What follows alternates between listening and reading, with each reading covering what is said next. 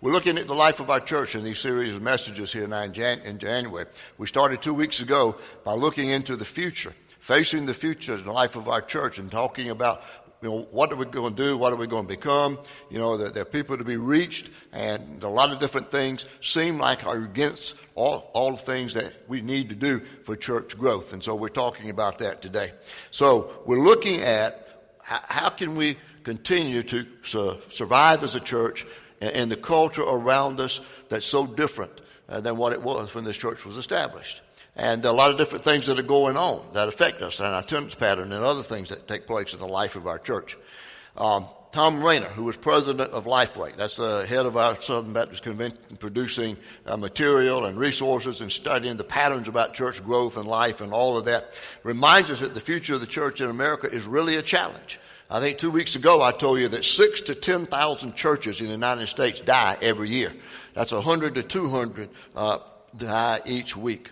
Uh, but yet we will also remember that in Matthew 16, 18, when Jesus talked about establishing the church, building it on the rock, uh, he reminded us that the church, the bride of Christ, will survive. In fact, he said, the gates of hell shall not prevail against it. So we know that we will ultimately be victorious. Individual churches might die. The church of the Lord Jesus Christ, though, will not because it's the bride of Christ. Now, we can easily recognize that there are some current cultural issues that present challenges to us in our church life as we seek to grow and reach people. One of the obvious things today is that people attend less. I mean, you, we measure attendance now basically by the fact that regular attendance is once a month rather than uh, three or four times a month. This is a holiday weekend. You know, people are gone. You know, any opportunity to travel and be gone, there they are. They're gone. So that people attend less than ever before. People give less than ever before. The percentage that Christians give to the kingdom of God today is less than Christians gave during the Great Depression of the 1930s. People just give less. It seems like they care less about the church life and about the kingdom of God because this is a postmodern, post Christian culture that we live in today.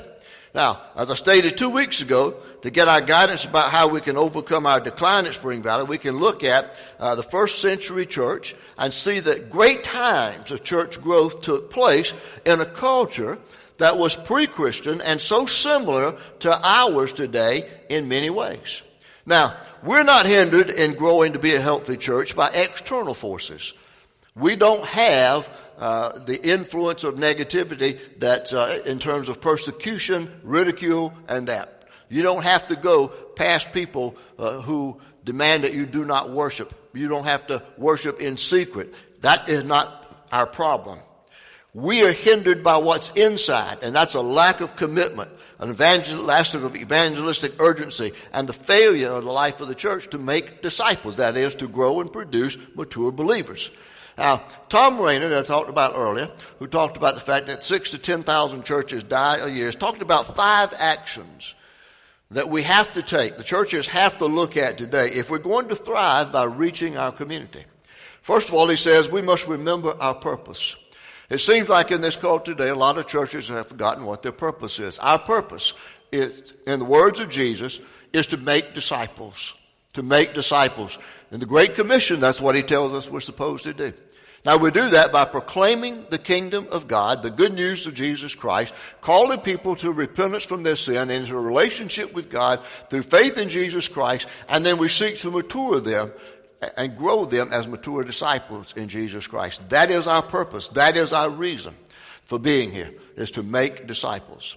The second thing Rainer says is we must become houses of prayer.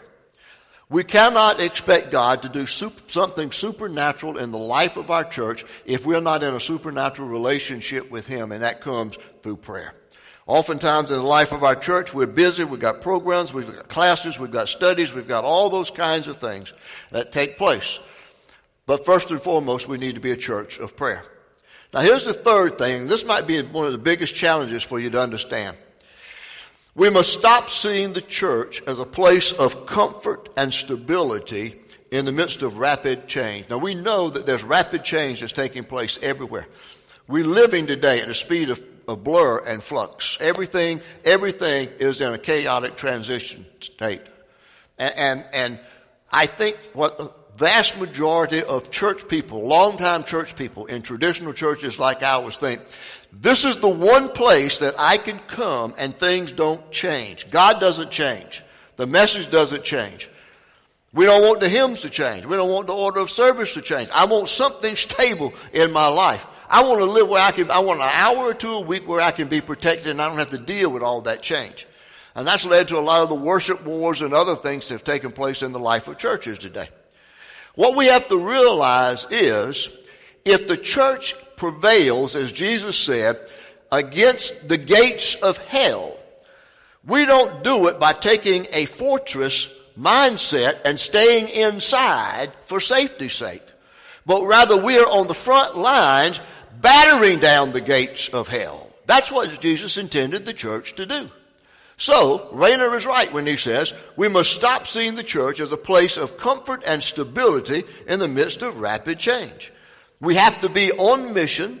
We have to be intentionally challenging the gates of hell. And he promises us that we will prevail. Then number four, he says we must emphasize evangelism and discipleship. We talk about evangelism a lot. We don't talk about discipleship as much as we do. Reality is, most churches today aren't doing a very good job of either one of them. Neither are we. But we have to return to that because that's our mandate. We must emphasize evangelism and we must also emphasize discipleship. Bringing people in to know Jesus Christ and then helping them to mature as believers in Jesus. And then we must focus externally rather than internally. That means that we have to remember that we exist for the people who are out there who haven't yet come. Yes, we minister to people inside our church. We teach you. You've got Bible study material. You've got classes. You've got opportunities to grow. You've got times of fellowship. You've got opportunities for ministry that this church offers. That's great, and you need to be a part of some of that. But at the same time, we have to remember that we have to always focus externally. We have to look at this church field of ours that a couple of weeks ago I told you basically the corridor of 77 down to where it hits 20 and then out 20 towards uh, Camden. That we have 100,000 people in this northeast area. Most of them, about 65% of them, aren't in church. And a state that has about 4.8 billion, million people in it, 3.6 million of them do not attend church on any regular basis, don't have a relationship with the church. We've got to start focusing externally on those people. See, thriving churches are focused on providing ministry to those outside the church and creating bridges for sharing the gospel. Now, you think about the challenges that we face out there. I also find it's very interesting that when you look at the church in Acts, and you call it the early church, and we're going to look at two others in the next coming weeks, is it's interesting that this church was birthed in a pre-Christian culture. We live in a post-Christian culture today. But the church was birthed in a pre-Christian culture.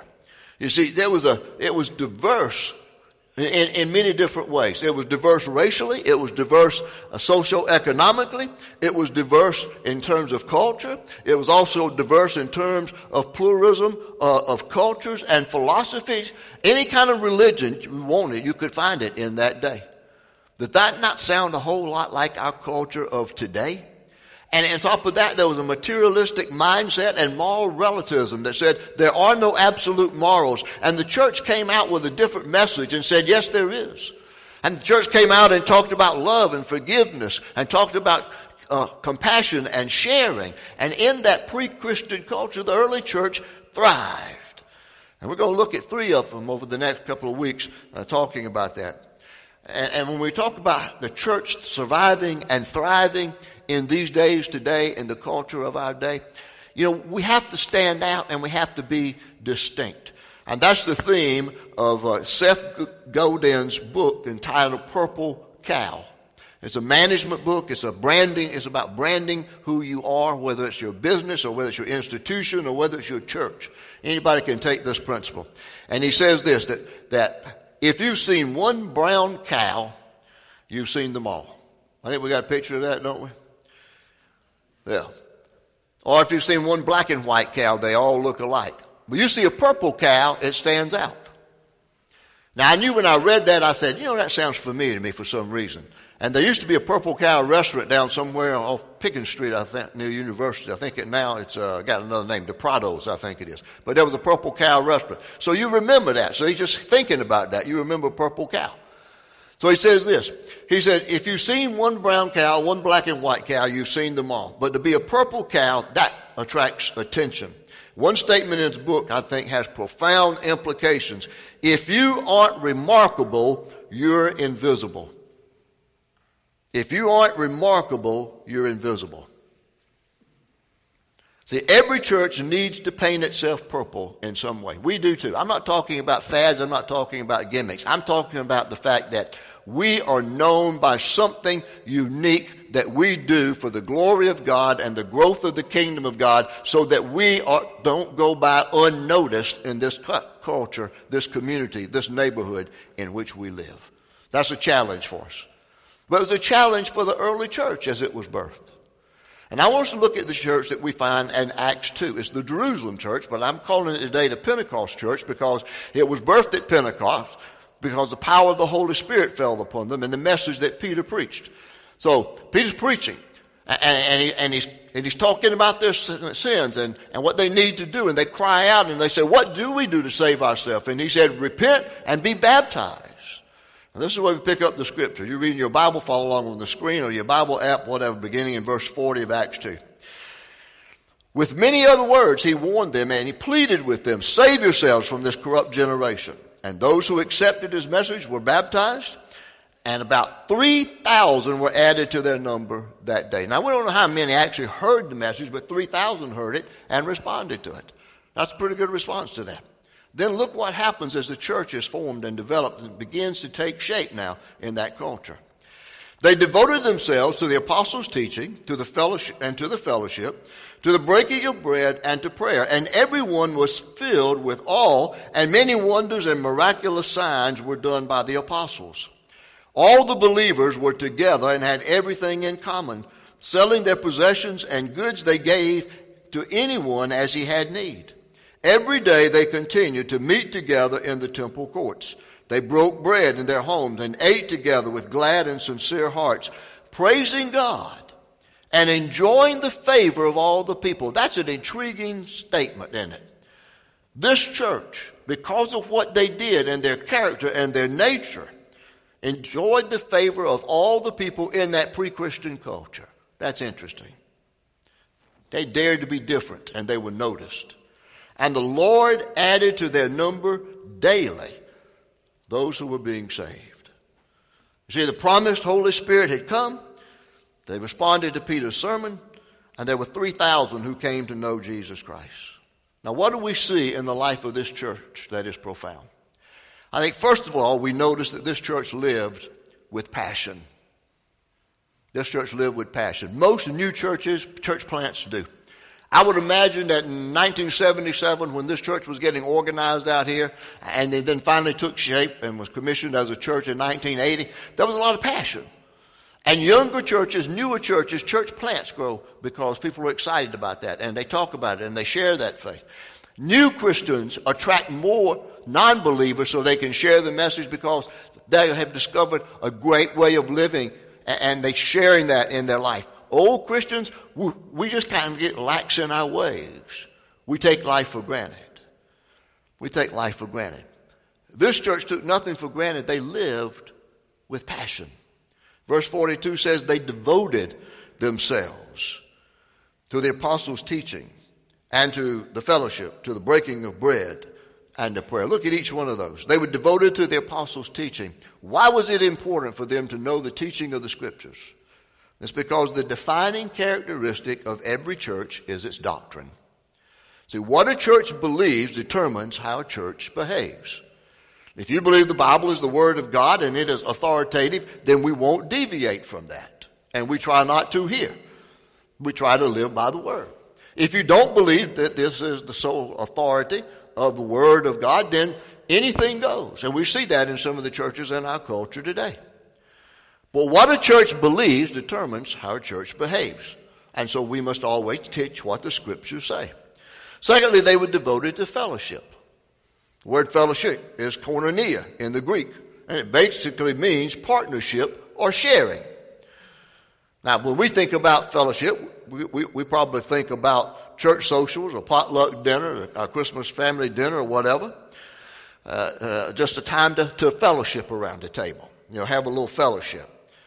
But this concept of fellowship here literally means that they were directly related to their commitment to each other in order to fulfill the mission of the church. They partnered together.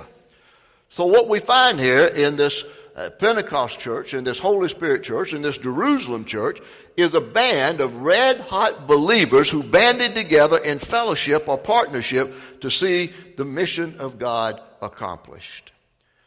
And they also lived with passion because they were devoted to the breaking of bread and to prayer. Why was it so important in this New Testament church that they were devoted to the breaking of bread? They were celebrating and observing the life of Christ and his sacrifice for them, and they remembered that. They came together, they put some of their food aside after they had eaten and then maybe worshiped, then they came together to worship in a special way as they broke the bread and shared the fruit of the vine. And then they were committed to prayer. They were dedicated to prayer. They believed that their prayer life would move the hand of God, and we have to believe that as well. Nothing supernatural can happen without the supernatural presence of God. This young church knew that they were dependent upon and they were devoted to prayer. They lived with passion. You can see it just oozing through the words. You know, I, you all always usually benefit from the inside of the nine o'clock worship hour people. One lady came out and she said, she showed me her Bible, that she had it marked there, and I'd preached on that passage several times, and she had written in the margin of her Bible, Robert's favorite passage on the church. And it is. This is my favorite passage on the church. I mean, you look at all the stuff that's going on in the life of the church. Don't you think that would have been a fantastic place to have been in the life of the church? Don't you think it would have been a fantastic church with things that were taking place? Day by day, people were being added to the church. They were fellowshipping together. They were meeting the needs that people had. They lived with passion. And they were noticed. They stood out. And people responded and joined with them.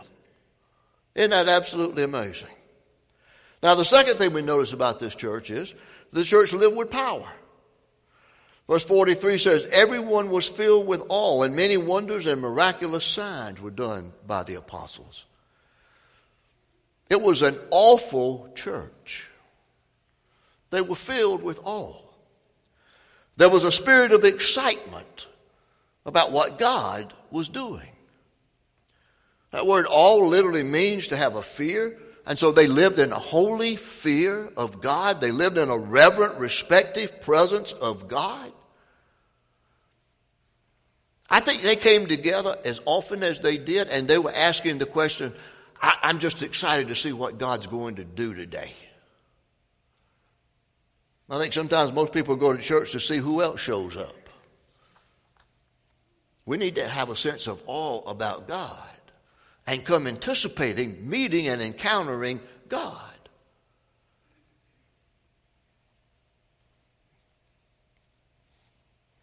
So I think the single greatest thing that our community needs is the powerful witness of a church that is totally devoted to its mission, that is totally dependent upon its Messiah, and totally empowered by the true and loving God.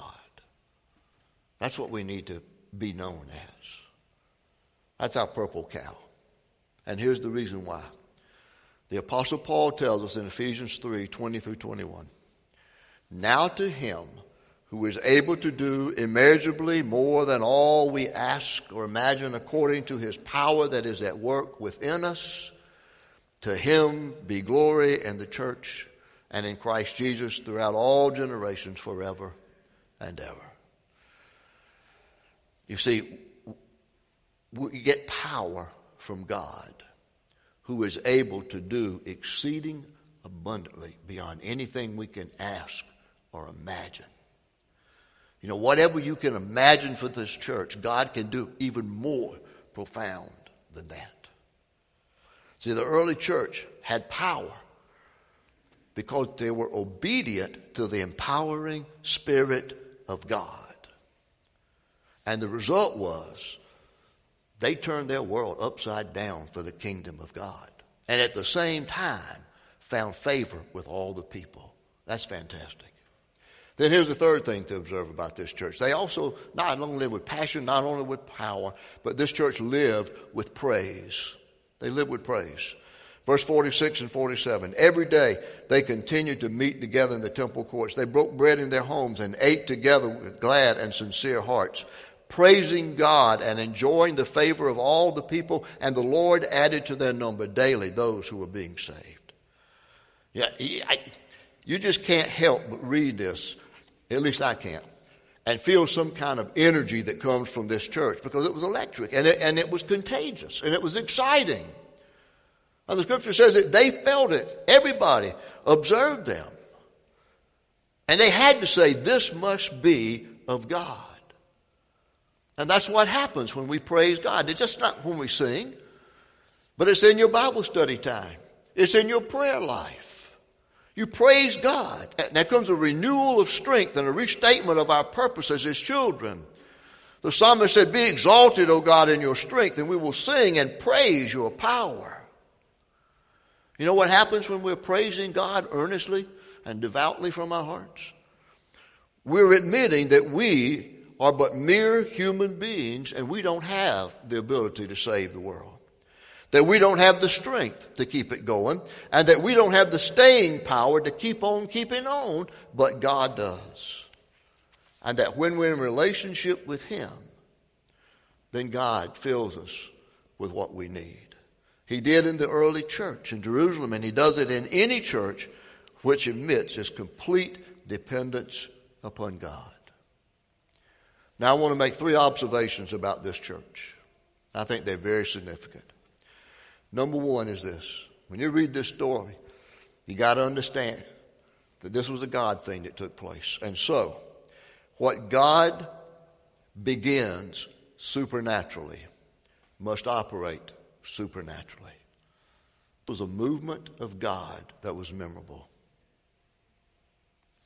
What begins supernaturally must operate supernaturally. I think sometimes we've become so organized in the structure of the life of the church here and churches all over the nation that we're so committee focused and we're so task oriented and trying to get things done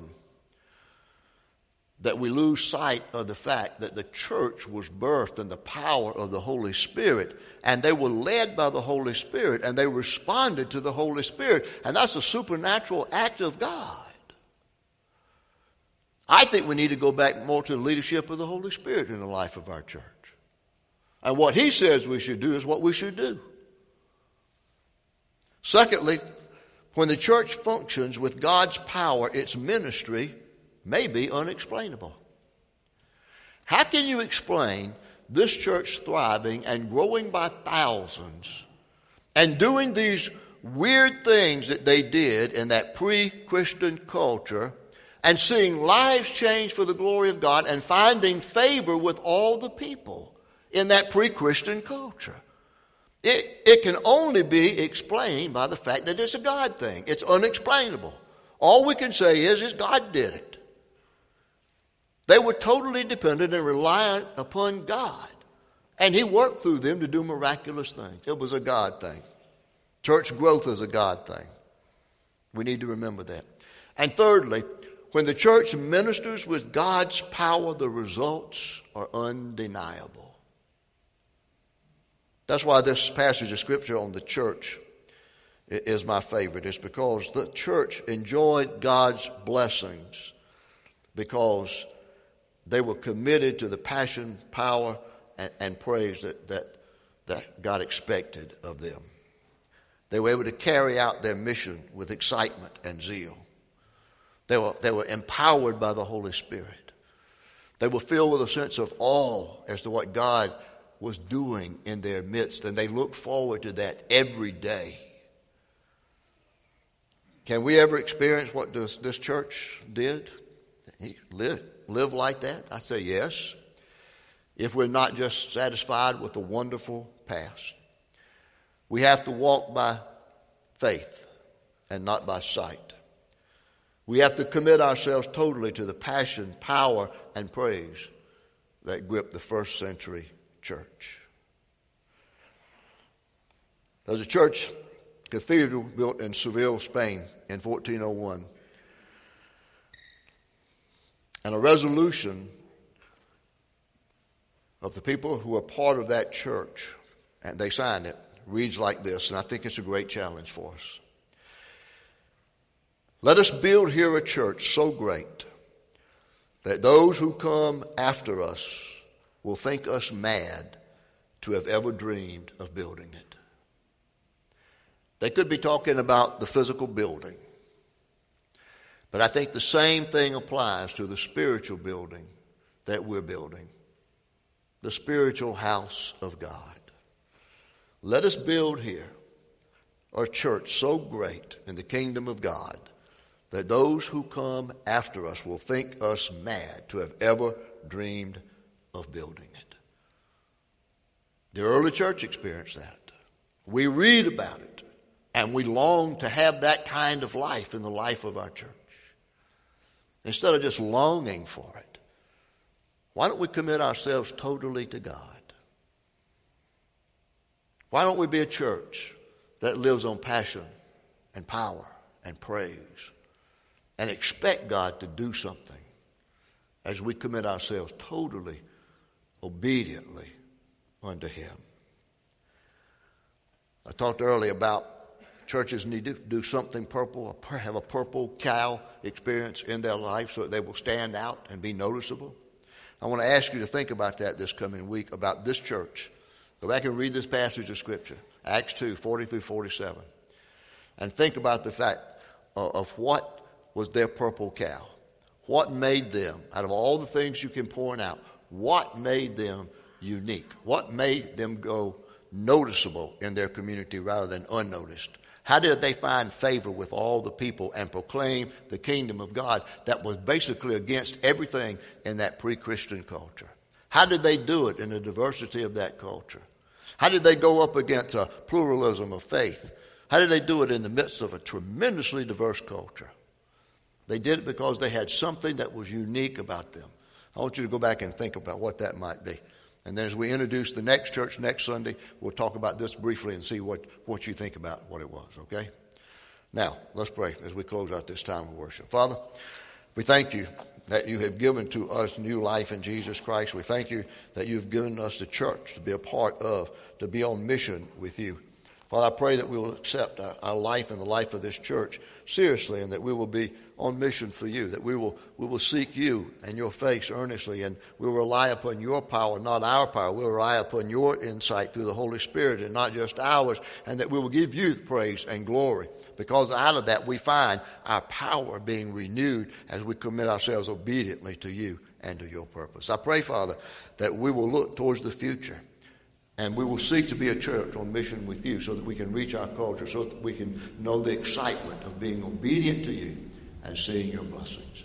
Father, I pray all of this in the name of Jesus Christ, who died to establish the church, who died to establish this church, and that we may take that seriously.